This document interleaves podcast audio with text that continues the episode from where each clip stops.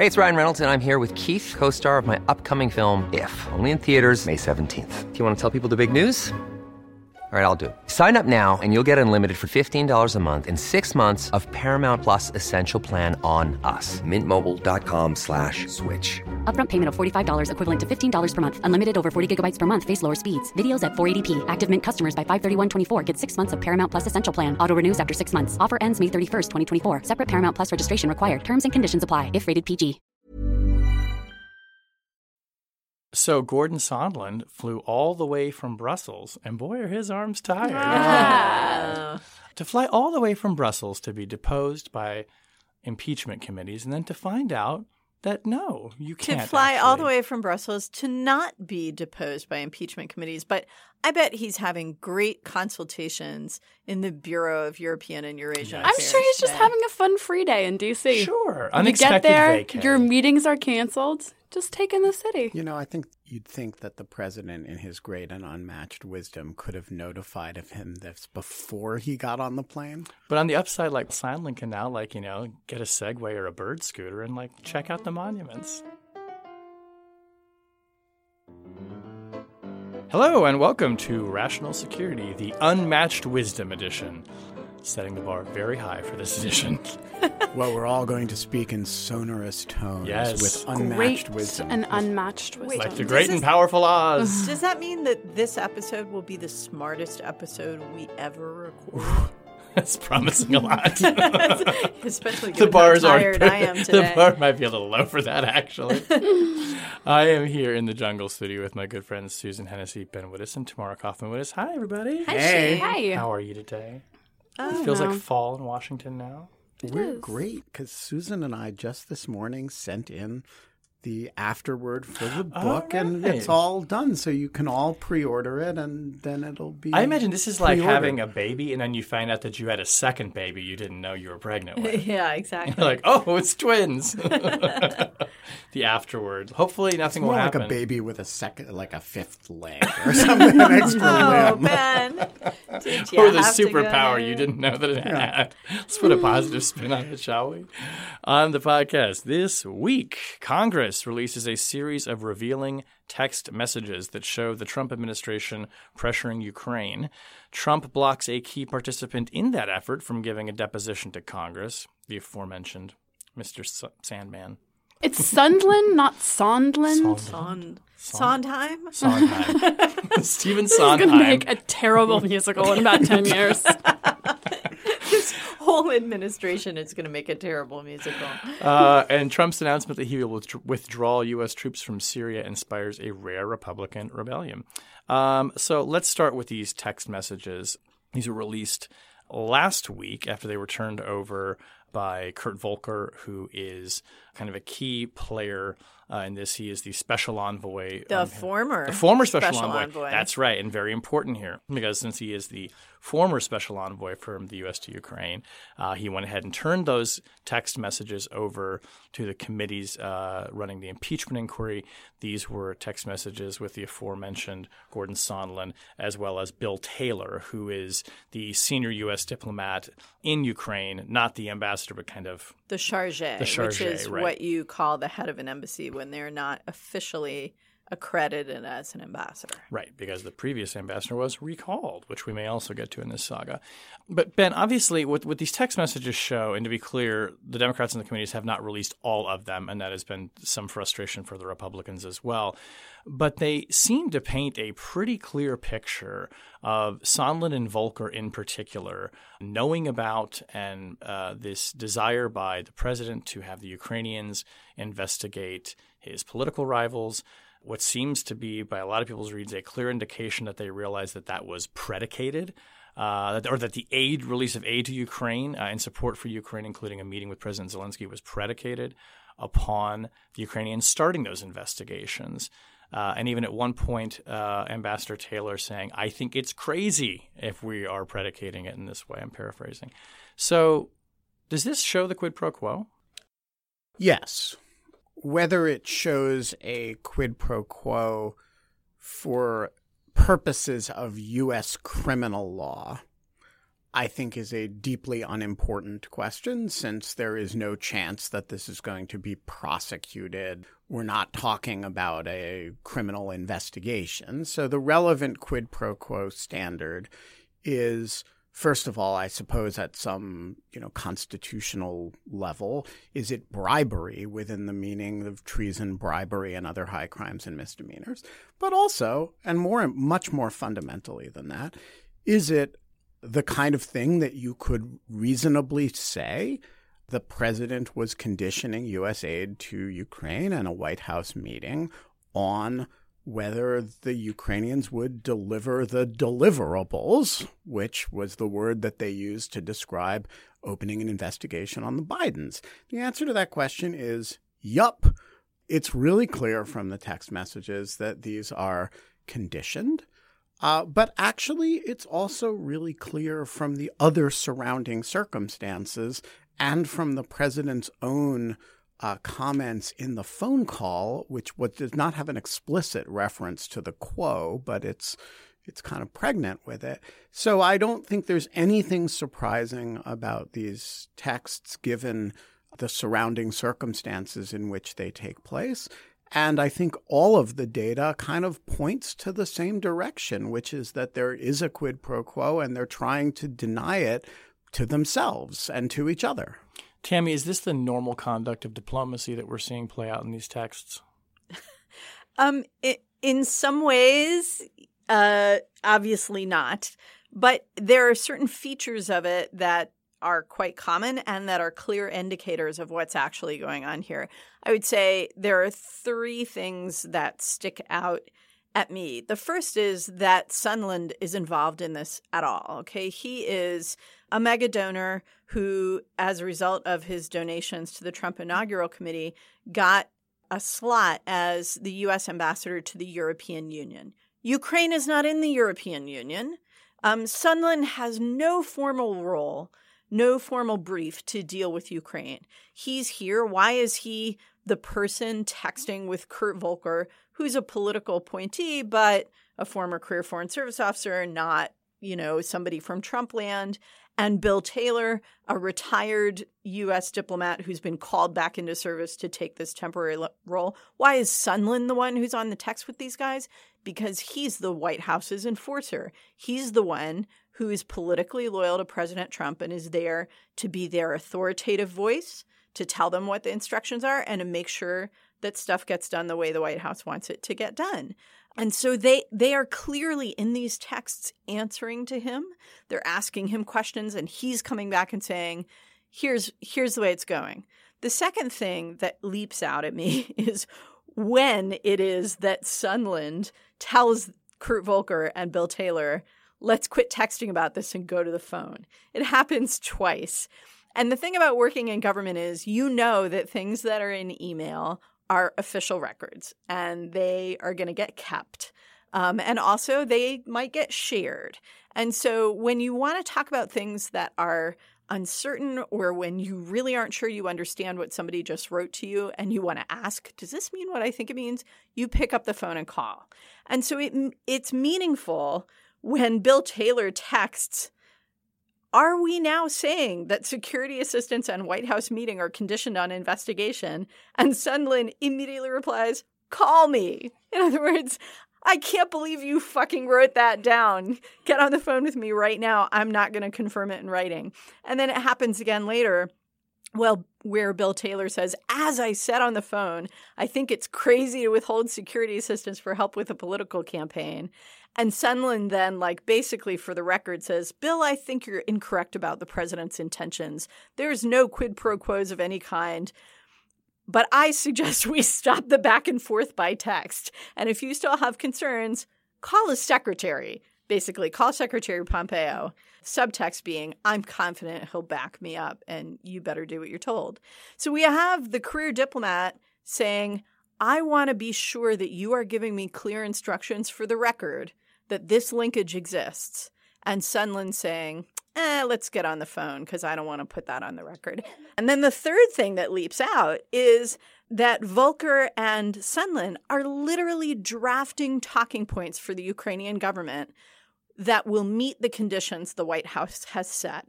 And those conditions are really clear. They have to agree to investigate Burisma, the company that Hunter Biden was on the board of, and they have to investigate, quote, 2016, unquote, which relates to the question of whether there was a server in the Ukraine that was part of this whole DNC hack. So uh, I think this is not just about revealing the quid pro quo. This is revealing the whole business. Yeah, and I think to your to the second point you made, it's not an accident, right? Bill Bill Taylor is, I think, pretty clearly doing this intentionally, right? You can imagine how angry Sondland must have felt to have gotten him on the phone and then have Taylor respond in writing. As I mentioned on the call, I think this is crazy. That's not someone who's just getting clarification. That's someone who's saying, I am putting my objections in writing. I am putting what you are doing in writing. And one thing that's interesting is that Bill Taylor sends the, as I said on the phone, I think it's crazy to withhold security assistance for help with a political campaign. Then five hours lapse, Right. during which period apparently Sondland consults with the White House, with other people, and then he comes back with this, just to be clear, there's no quid pro quo. I mean, it's like responding to a drug dealer by being like, just to be clear, I definitely did not mean any illegal substances. I totally meant, you know, right, something innocent, putting that in writing, right? I mean, it's it's such a um, obvious pantomime that it is almost there's something almost comical about reading it, you know, and, and so the idea that that this isn't the kind of overt quid pro quo that frankly could be provable sort of in, in a court of law.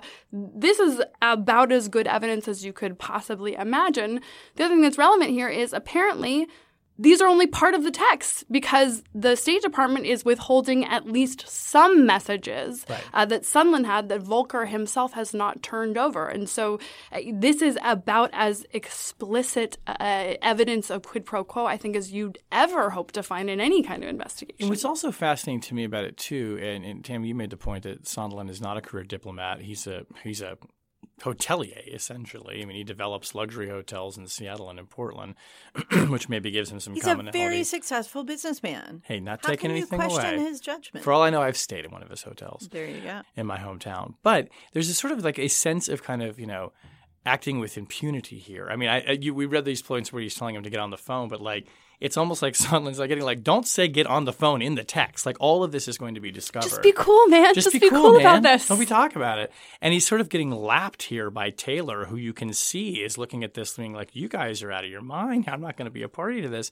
But it, there is kind of this enforcer sort of quality, it seems like, that comes across in it. And you're kind of looking at it being like, you know, wow, did you did you really think that given the way that Bill Taylor was reacting, that you know you were going to get away with this. This also was only happening a little while ago. This is these are quite recent uh, exchanges at a time when I don't think the public quite knew that Ukraine aid was being withheld. But there was this kind of growing sense within the administration that something funny was going on with the Ukraine aid. Yeah, I think all of that is right. And I also have to say, like, what Bill Taylor did by putting this stuff on the record is what career officials do when they want to put a flashing red light in front of people saying, this is not according to the rules. And if you want me to break the rules, you have to explicitly tell me that I need to break them. That so he was very definitely doing that.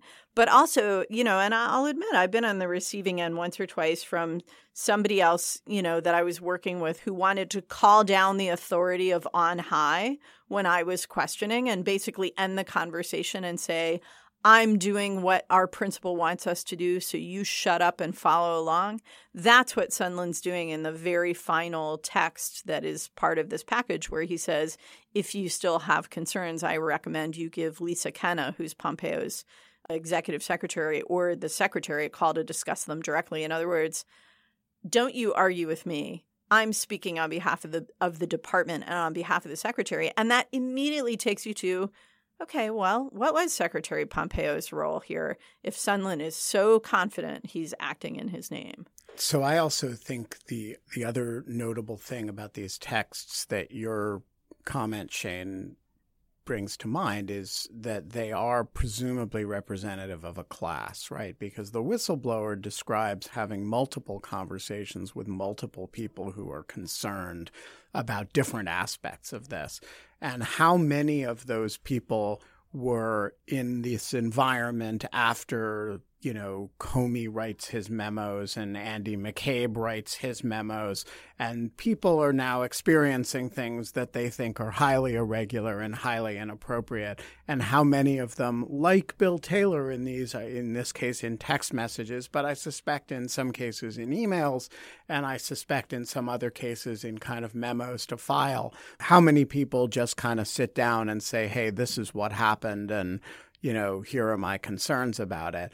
And I do think as you have, just as the administration today felt compelled to shut down this testimony, I suspect they're going to have a lot of material, both not just oral, but also written, that they're going to have to either have exposed like this or have to fight to prevent the exposure of. I mean, and, and, going to the whistleblower, I have to say, reading these text messages, it is pretty astonishing that there was just one initial whistleblower because, you know, look, Bill Taylor doesn't come off as a bad guy, right? He clearly is uh, trying not to go along with this, but it is incredibly explicit what's going on. There are a lot of people who understand that the president is conditioning military aid for Ukraine on this abusive investigation. Rudy Giuliani is on television in the same time period. I mean, something seriously rotten is going on. And so, you know, Tammy, you said you've you've received these phone calls of, hey, people are trying to do it with the principal once and you can take it up with the boss. But I have to say, you know, we've talked a lot about sort of the the career civil service and, and the bureaucracy as sort of this potential check on Trump. And I have to say, I do think that this story is a little bit of an illustration of like how empty that is. And I don't know if it's a boiled frog thing or it's or it's because it might look on the surface more like traditional diplomacy, but I, I was pretty surprised like that Bill Bill Taylor, who even in his text messages kind of jokes about and I quit if this happens, but basically he says I quit if the president goes back on his word regarding this quid pro quo. So am I wrong to criticize him for not I don't know drawing the line sooner? I think it's a tough question to answer. I mean, on the one hand, like this is a former military officer, had a long and successful career in the State Department, then left government, was working at the U.S. Institute of Peace in a very senior role, and came back into government. This is actually, I think, the third time he was called back into government to do this temporary job you know, so clearly doing it out of a sense of duty, like the ambassador got yanked, fair or unfair. This is an important time. I used to be the ambassador in Ukraine, so I can step in and do it for a few months, right? One last heist, then you retire happily. and you know, and I I'm guessing that when he took the role on, he had no idea that this kind of stuff was going to be that he was going to be confronted with this. And you see him very carefully and explicitly putting stuff on the record. But he's out in Kiev all by himself. He's not an accredited ambassador, he hasn't been confirmed by the Senate. And so he doesn't have an easy way to, you know, let people know that this is going on. And as you pointed out, this is Shane, this is very, very recent. Um, this is just a few weeks ago. So who's to say next time he was back for consultations that he might not have found a way? But thanks to the whistleblower that we do have, uh, all of this has come out, and he's left a, a trail of crumbs that's pretty clear. All right, so let's continue with this as we transition to the second segment. So Gordon Sondland was supposed to be deposed today by this uh, these three committees that are running the impeachment. As we said, he flew in from Brussels just for the occasion. Uh, the Democrats released a statement saying that apparently at 12:30 a.m. on Tuesday morning, the State Department's legal advisor left a voicemail with Sondland's attorneys saying that the administration would prevent him from testifying. Democrats immediately decried this as an act of obstruction. Uh, and as we record on, oh, what is it, about 2 o'clock on Tuesday afternoon, have said that they will subpoena Sondland for both his statement as well as documents, meaning emails and texts that he has. So, Susan, like an initial question here is the administration stopping a State Department employee from speaking to Congress an act of obstruction?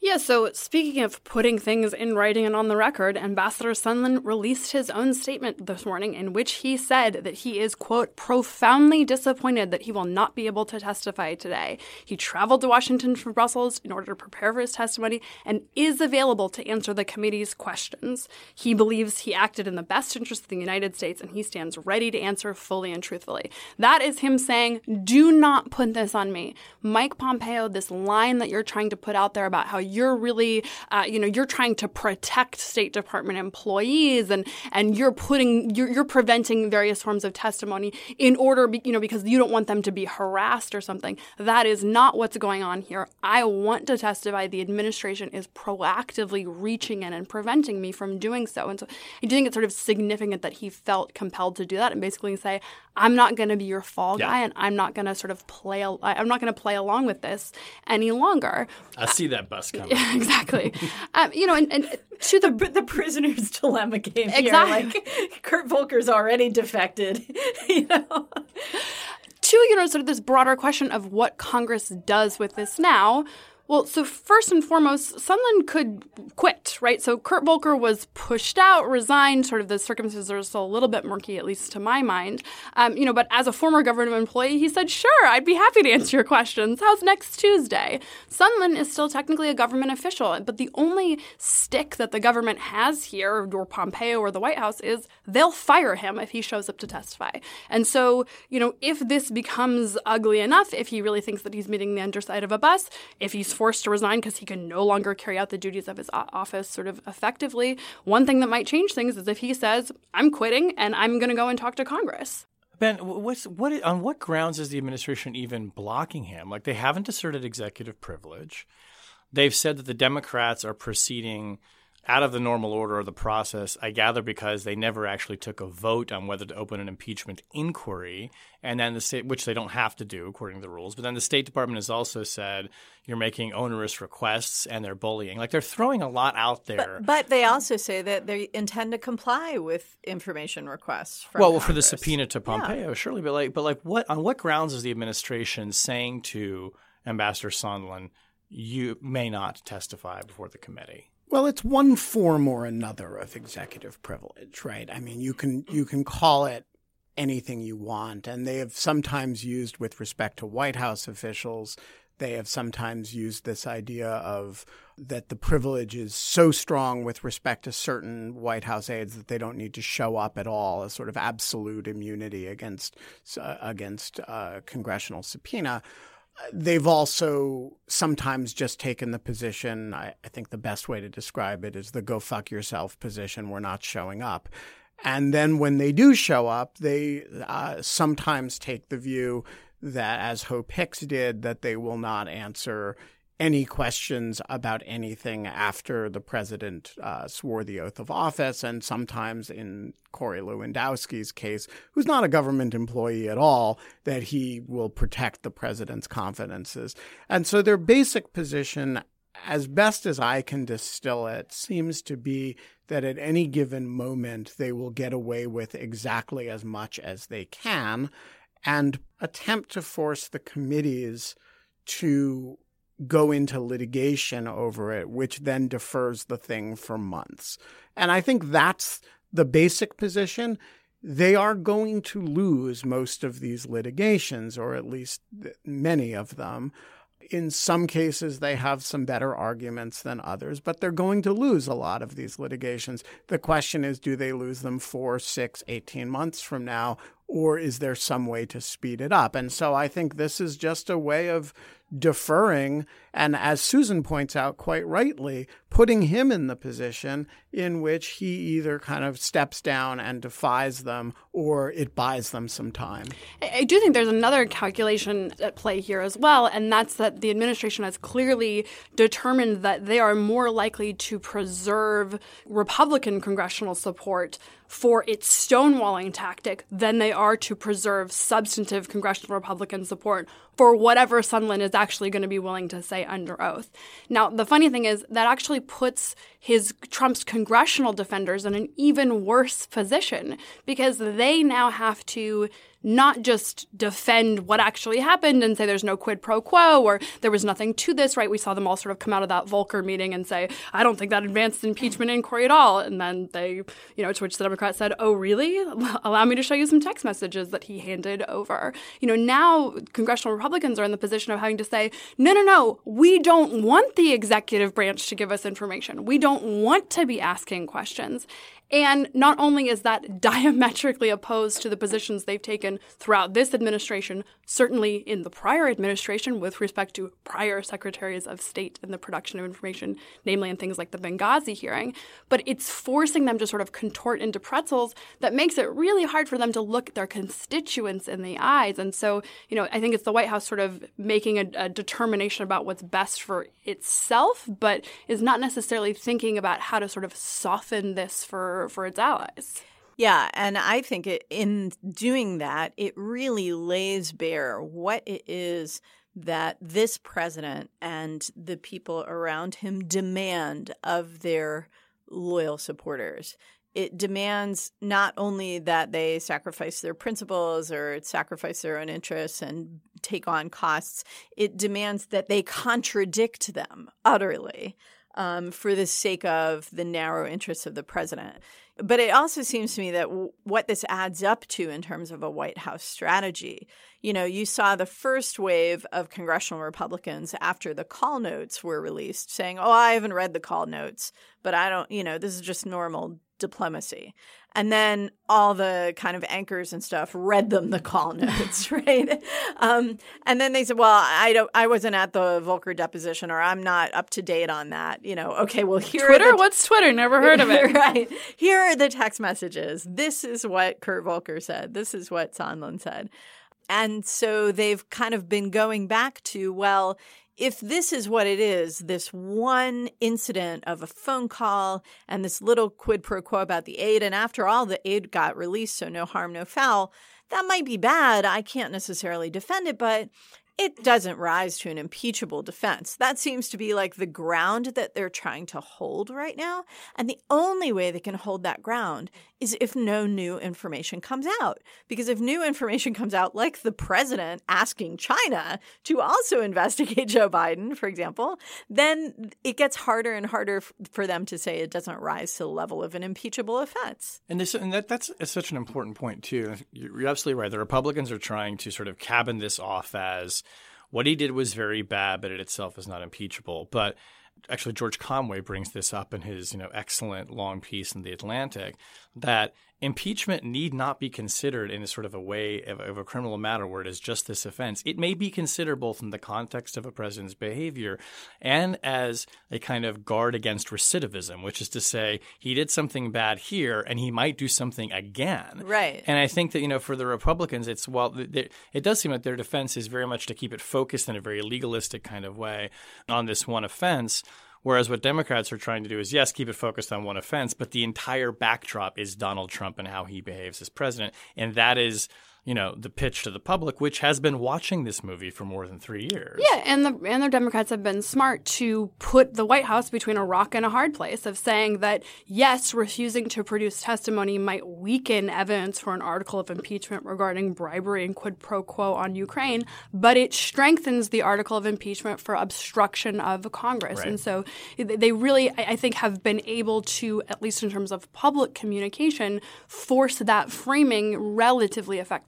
I, I do think there's a danger here for Democrats, though, because one reason that we've seen the polls shift, one reason that we've seen, you know, a couple of Republicans stick their head above the parapet is because the narrative in the call notes and in these texts is so clear. It's so clear. It's so undeniable. It's there in black and white. And that's why the Democrats initially were like, we're going to focus impeachment tightly on Ukraine because the narrative was so strong and obvious. It was undeniable. And once you have to start reaching to, well, he might do it again. Look, he just said it about China. Is he doing it there? Then it starts to get confusing and speculative and diffuse. And I think you you start to lose the messaging argument if you're a Democrat. So that would be my worry for them. Yeah, I think people are misreading the poll data on this pretty substantially. You know, the poll increase of support for impeachment and removal so far, and there are only a limited number of polls here, but reflects consolidation of Democratic support for impeachment much more than it reflects people, anybody changing their minds. And the president, the Republicans have changed appreciably in a in a small way, right. but Right. but about the- twenty percent of Republicans, have which is a huge amount considering they haven't moved on anything. Well, that's that's in the in the outlying polls. The president's approval rating in the 538 average is basically unchanged. It's right within the zone that it's been in. And I think the Democrats that are getting excited about the you know the the tide of public opinion changing are perhaps getting a little bit out ahead of their skis right now. And I don't I don't say that that's not where it's headed, but I don't see the data to support that yet. And what I what I see is that now nearly all Democrats support impeachment, and so the president's the support for impeachment is starting to approximate the disapproval rate of the president, uh, and a, a fair number of independents are starting to you know go that direction too. But the president's base of support still looks like it's holding to me. Right, but you know, Shane, I, I think we would be remiss to not also mention, you know, that you and your colleagues in the Washington Post have added to this story as well. You know, and I, I, I'm losing track of time, but you know, the story you guys wrote about all of the other calls with foreign leaders that people are incredibly worried and disturbed about. And so I, I take Ben's point, but at the same time, the dam does appear to be breaking and sort of people feeling as though the president's vulnerable and they want to add their little stick to this fire of saying, oh, by the way, we're, we're worried about this too. yeah, um, let's worry about something else. the world blowing up. Follow me to Syria, children. Um, so the president tweeted on, I guess it was Sunday night or was it Monday morning? It was Sunday night after a phone call that he had with President Erdogan of Turkey uh, that we, he is pulling out troops from this area in Syria near Turkey that have essentially served as a kind of tripwire to keep Turkish forces from coming in and uh, basically slaughtering our Kurdish allies in the Syrian Defense Force that are the reason that we were able to effectively dismantle ISIS. So, Tammy, the president has made this kind of threat before. Uh, we've talked about it on the podcast before. It's the reason that Jim Mattis resigned. Um, so, talk about is this new? Is there something different about this threat? And why do you think it has inspired this, as far as I can tell, nearly unanimous, save for Ron Paul, uh, opposition? Paul. Rand Paul, sorry. Uh, well, Ron Paul doesn't like Ron it Paul either. doesn't like it either. Um, opposition from Republicans in the Congress. Sure. So, yes, Jim Mattis resigned. His resignation last December was catalyzed by uh, the last Trump Erdogan phone call, in which the president of Turkey seemed to have persuaded the American president against his interests to withdraw American They got to forces keep him and Erdogan off the Syria. phone late at night. Yeah, you know, and this was Very was persuasive. It's he seems to be very persuasive. And of course, last December, Mattis resigned and Brett McGurk, who was the sort of coordinator of the counter ISIS coalition, uh, resigned. They both resigned to a certain extent to protest this, although I think McGurk's was more closely tied to this. Mattis was more broadly related to his disagreements with the president. Um, but ultimately, that U.S. withdrawal was never fully implemented.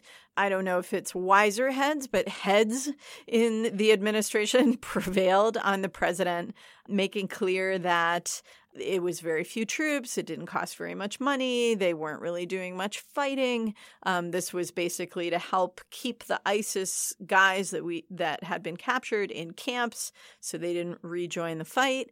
And so Trump allowed them to persuade him to kind of leave things status quo for a long period of time. But, you know, if you were a member of the Syrian Defense Forces, one of the Kurds or Arabs who'd been fighting ISIS alongside the US and the UK and others in northeast Syria, you could not be surprised that the president finally on Sunday night decided to go ahead and do what he wanted to do nine months ago.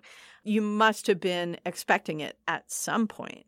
And so, on the one hand, you know, the loud cries of disappointment and, you know, betrayal and abandonment that you're hearing from people like Brett McGurk or General Votel, who's now retired but was the head of Central Command. You know, it's on the one hand, it's like, come on, guys, this is the most telegraphed punch in recent modern Middle Eastern history.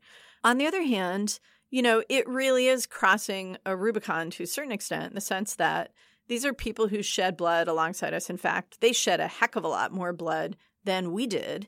They are the ones who have been keeping our enemies, uh, the ISIS fighters, in jail, essentially in prison camps in northeast Syria and keeping them under lock and key to prevent them from regrouping or melting away.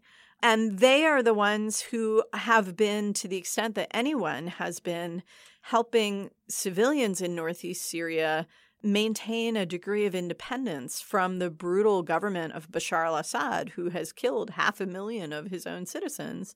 You know, it's the SDF that's been doing all of this. And so it is a betrayal and it is an abandonment. Um, but it is also not incongruent with the very narrow aims, and one can say the irresponsible aims or the short sighted aims or even the immoral aims, but the very narrow aims that the United States has long had in Syria.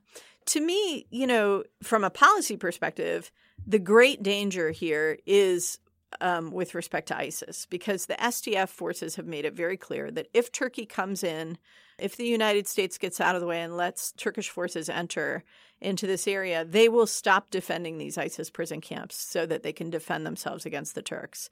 And that makes an ISIS resurgence very, very likely.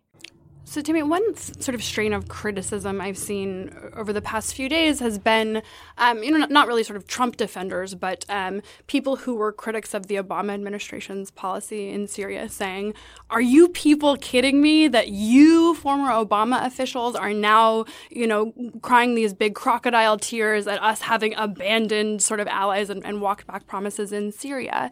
Is that a reasonable line of critique that the trends you're talking about, sort of the United States' narrow interest in Syria, actually predate Donald Trump, or is that is it unfair? Is this sort of genuinely something different? Uh, honestly, Obama's aims in Syria were narrower even than uh, Donald Trump's, and you know the the short-lived Trump policy on Syria that was announced just a little over a year ago actually had broader aims than just defeating ISIS, aims that included trying to get Iranian influence out of Syria, which was a pipe dream, and trying to create leverage for a more equitable political settlement in Syria, which was also a pipe dream. But they did have some broader aims, which they quickly abandoned last December when President Trump first announced his intention to withdraw American forces. So, yes, it's correct to say that American policy on Syria has been narrowly focused on ISIS through both the Obama and Trump administrations. So it's not wrong to, you know, if you're talking about people who've been robust defenders of Obama's Syria policy, but I would say that there are a lot of people who served in the Obama administration, left the Obama administration, and have made very clear their own differences with President Obama's views on Syria and his decisions on Syria. And they've, you know, and I would put myself in that category as well. And so, you know, people who have always seen American interests in Syria as broader than simply countering ISIS and America's moral responsibility in Syria as broader than simply countering ISIS because we're there have been critics of this policy the whole way along. And so I think that there's just a, a, politically motivated failure to draw distinctions and failure to look past the surface in a lot of that kind of you know, calling out hypocrisy that we see right now. But I take a lot of the calling out of hypocrisy to be as much about the uh, withdrawal from Iraq in 2011 as it is about Syria per se, right? I mean, I, I think people's not not this week, not this really? week. I, this I week, mean, it's really been about this withdrawal decision. I always took it as Obama announced a precipitous withdrawal from Iraq. Who were Obama administration officials to complain about a precipitous sudden withdrawal from Syria? Yeah, I, I, I don't think that's right. I, I think even if that is the criticism, um, there is a substantive answer to that, which is that yes, people were warning Obama about the consequences of a precipitous withdrawal from Iraq. He should have listened. He didn't. But there was no ISIS at that point. No, that's when he created ISIS. Well, Don't you right. remember? Hillary Clinton. It- Don't forget it was a joint Yeah, production. yeah. He and Hillary Clinton And- sat down with Hamas Baghdadi, and signed and the the charter, and said, "We'll get out of the way now, so that you can go create ISIS." right. So that's Godspeed. That's my whole point, right? So you can say, well, he should have foreseen it, but he didn't. But in the case of ISIS, it's been there the whole time, right? Like when Obama decided to put forces into Syria in a very limited way, ISIS was there. When Trump increased forces in Syria, ISIS was there. ISIS is still there. So it's a it's a very different argument. So, do we think that now Jim Mattis, who has said that he will criticize this administration when the time is right and he will know it when he sees it, do we expect to hear anything from the dearly departed? You know, one very enterprising reporter did reach out to Mattis yesterday. I forget who it was off off the top of my head, and Mattis said, "I stand by my resignation letter." So I guess the time is not right, but it does seem to be right for Nikki Haley, Mike Huckabee, like a whole bunch of Republicans who have been silent as the grave on this whole Ukraine thing, who have not actually been piping up in f- for or against the president in recent months, and all of a sudden they are leaping out of the woodwork to show some daylight with the White House over this serious. And so did Pat Robertson, by the way. Oh, which, that's now right. that Yeah. is what is He's- fa- and by the way, I just want to point out about Pat Robertson's condemnation. the is- evangelical leader. yeah, so he asserted in that that Trump was going to have the mandate of heaven withdrawn. Yes. Which I would just like to point out is a weird importation into domestic evangelical theology of traditional Chinese, uh, you know, the emperor has the mandate, Mandate of, of heaven, heaven, until yeah. it's withdrawn. Guarantee Uh, he did not have that on his mind. I mean, it said was like, like He'd why? been watching too many movies, clearly. like, what is this? The Tang Dynasty? But you know, I want to bring it. We'll just end on this. Maybe not- maybe you'll just give you quick reactions if you think I'm off base in this. But uh, to your point, Tammy, we did see people who have never criticized the president come out over this. And yes, while Republicans strongly pushed back the last time that Trump threatened to withdraw troops, there was a sort of a kind of a blood curdling screech in it almost yesterday that I detected. And I just wonder if what you're seeing here is not just deeply felt opposition to what he's doing, but a way to really stand up and start pushing against the president. And if you're the president, I mean, and, and maybe now that's maybe that's completely, completely cynical, so that they have an opportunity to say, "Oh no, no, no, I haven't stood, said with him on everything. I've stood up to him on this one policy I feel very deeply about." But I just have to think that if you are Donald Trump, and you are the one-man war room, by the way, right now, managing this whole situation as you face what seems to be a very likely impeachment and trial in the Senate. If you want to activate the jurors in your party against you, like you've just found the thing to do it. And is this really the smartest thing when you're really pissing them off about this? Are they possibly thinking in the back of their head when they have to vote on you uh, about you on Ukraine, thinking, you know, you do some other stuff I really don't like? He's coming out pro-choice tomorrow. no, no. You know, I, I mean, It just so- seems politically quite risky and counterintuitive, but then again, that is his brand. Well, so what was his calculation here? And I was try- I was trying to puzzle this out yesterday. Like, why would he decide to do this right now in the middle of this shit show? And I think it's, you know, maybe it was to change the subject. We've seen him do that before. But maybe it was because he feels like he has to put some points on the board in terms of campaign promises. And getting our guys out of Syria, he can say, I've ended this war. We defeated ISIS. The boys are home, right? So maybe that was why. And I think that it's it's not so much that Republicans, you know, want to be able to say that they don't agree with him on everything. I think that what's happened is that over the last two weeks, Republicans have felt increasing pressure to criticize him over Ukraine. They can't criticize him over Ukraine because then they're helping his enemies. But this is a way that they can criticize. So this is just a proxy for their their actual need to criticize him publicly. And that's why I think it should worry him because it says something about the pressures they're feeling from below. Right. Okay, let's move on to object lessons. I'll go first. Uh, mine's actually it's a little bit old at this point. Not too old. It's only like what nine days old. That's like In dog years, in my that's, it's been a little bit just yeah. pre-era. Uh, a, a piece that my colleague Glenn Kessler, who runs the inimitable fact checker blog and fact checker project for the Post, did that I think is really worth reading. Particularly, some people might not have caught up with this. The title of it is Trump's false claim that the rules for whistleblowers were recently changed. Um, this is both an important piece to read because there's been some misunderstanding and, frankly, disinformation floating out there about the rules for whistleblowing with the intelligence community inspector general and whether you have to have firsthand information only or you can have secondhand information, i.e., I heard this from someone. Um, and it is true that the form that one fills out to be a whistleblower did change.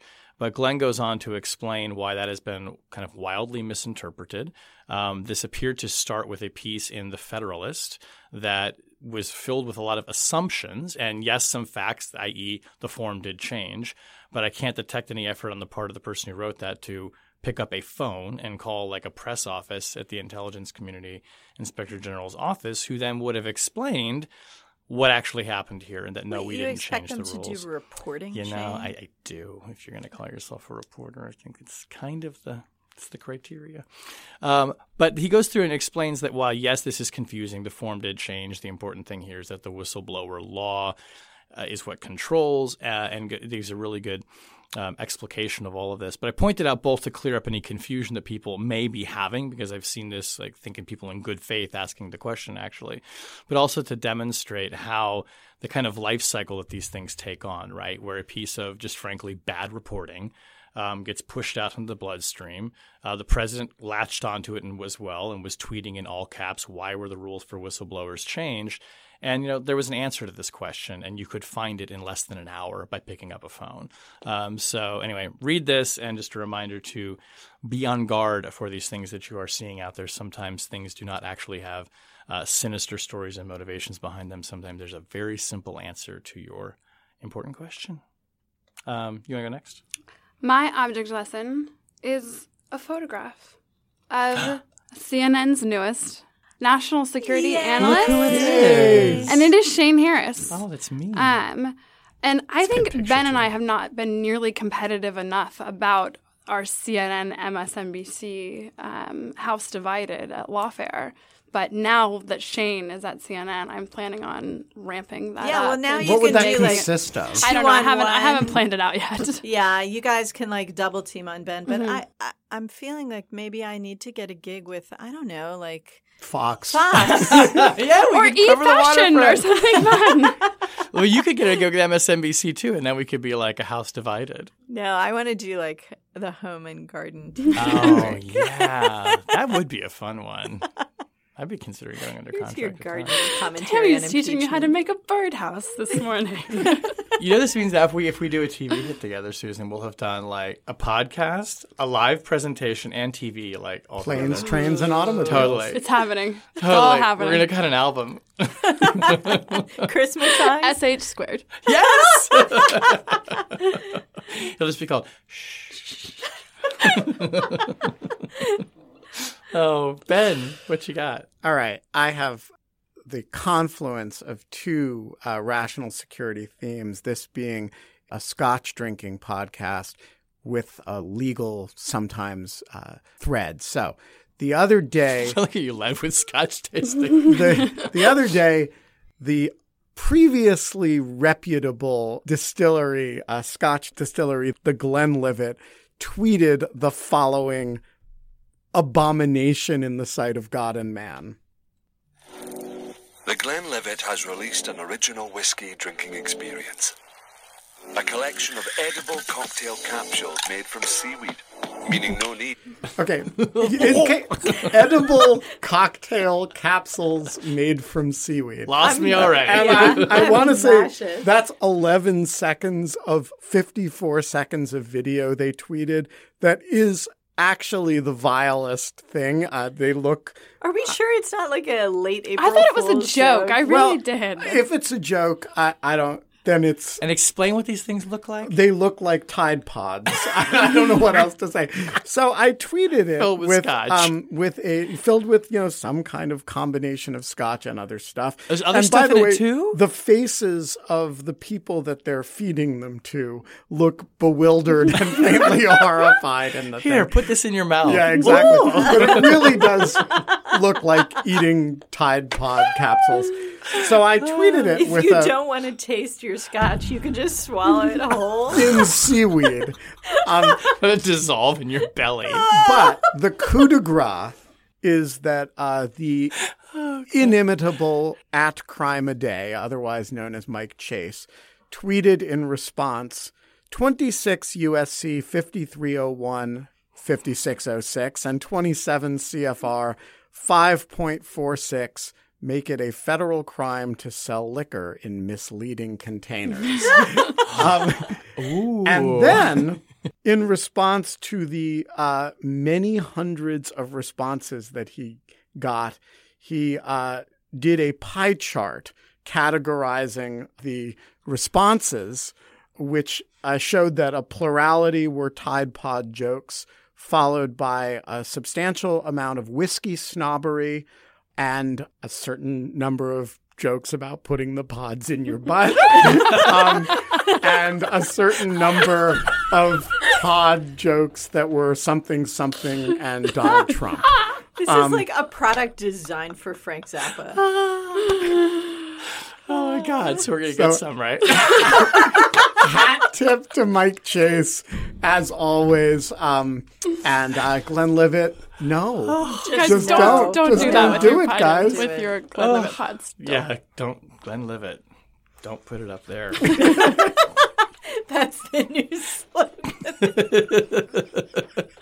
This is not Shove medical up your advice. wow. Well, we're all talking about it. I'm gonna go buy some of these tonight. No, you are not. Oh my god. Can't Well, if, if you are still here or have not fallen over into traffic, Oh, wait a minute. There's a follow up from the Glenn oh my god, this is the longest object lesson ever. they tweeted yesterday. I just noticed this. It seems our cocktail capsule collection has caused a bit of a stir. We wanted to reassure you the Glenlivet is producing safe, responsible, and delicious products for adults. Our seaweed capsules are a limited London cocktail release and are not available elsewhere. Aw, why do Londoners get to have all the fun? They're all walking around funny. Rational Security is a production of Lawfare. You can you can High attend- minded as ever. you can find our show page. Unfortunately for you, at lawfareblog.com, you can get Rational Security Scotch Suppository. No, you cannot. Oh, you definitely can't get those. I'm totally kidding. Those are not available. Those are only those are a limited Parisian run. oh my god. You can follow us on Twitter or unfollow us at RETL Security. you can find us on Facebook. Um, whenever you download the podcast, please just don't leave a one star review. We'd appreciate Even that. if we deserve it. boy, oh boy. Um, our long suffering audio engineer this week was Michaela Fogel, and our show is produced and edited.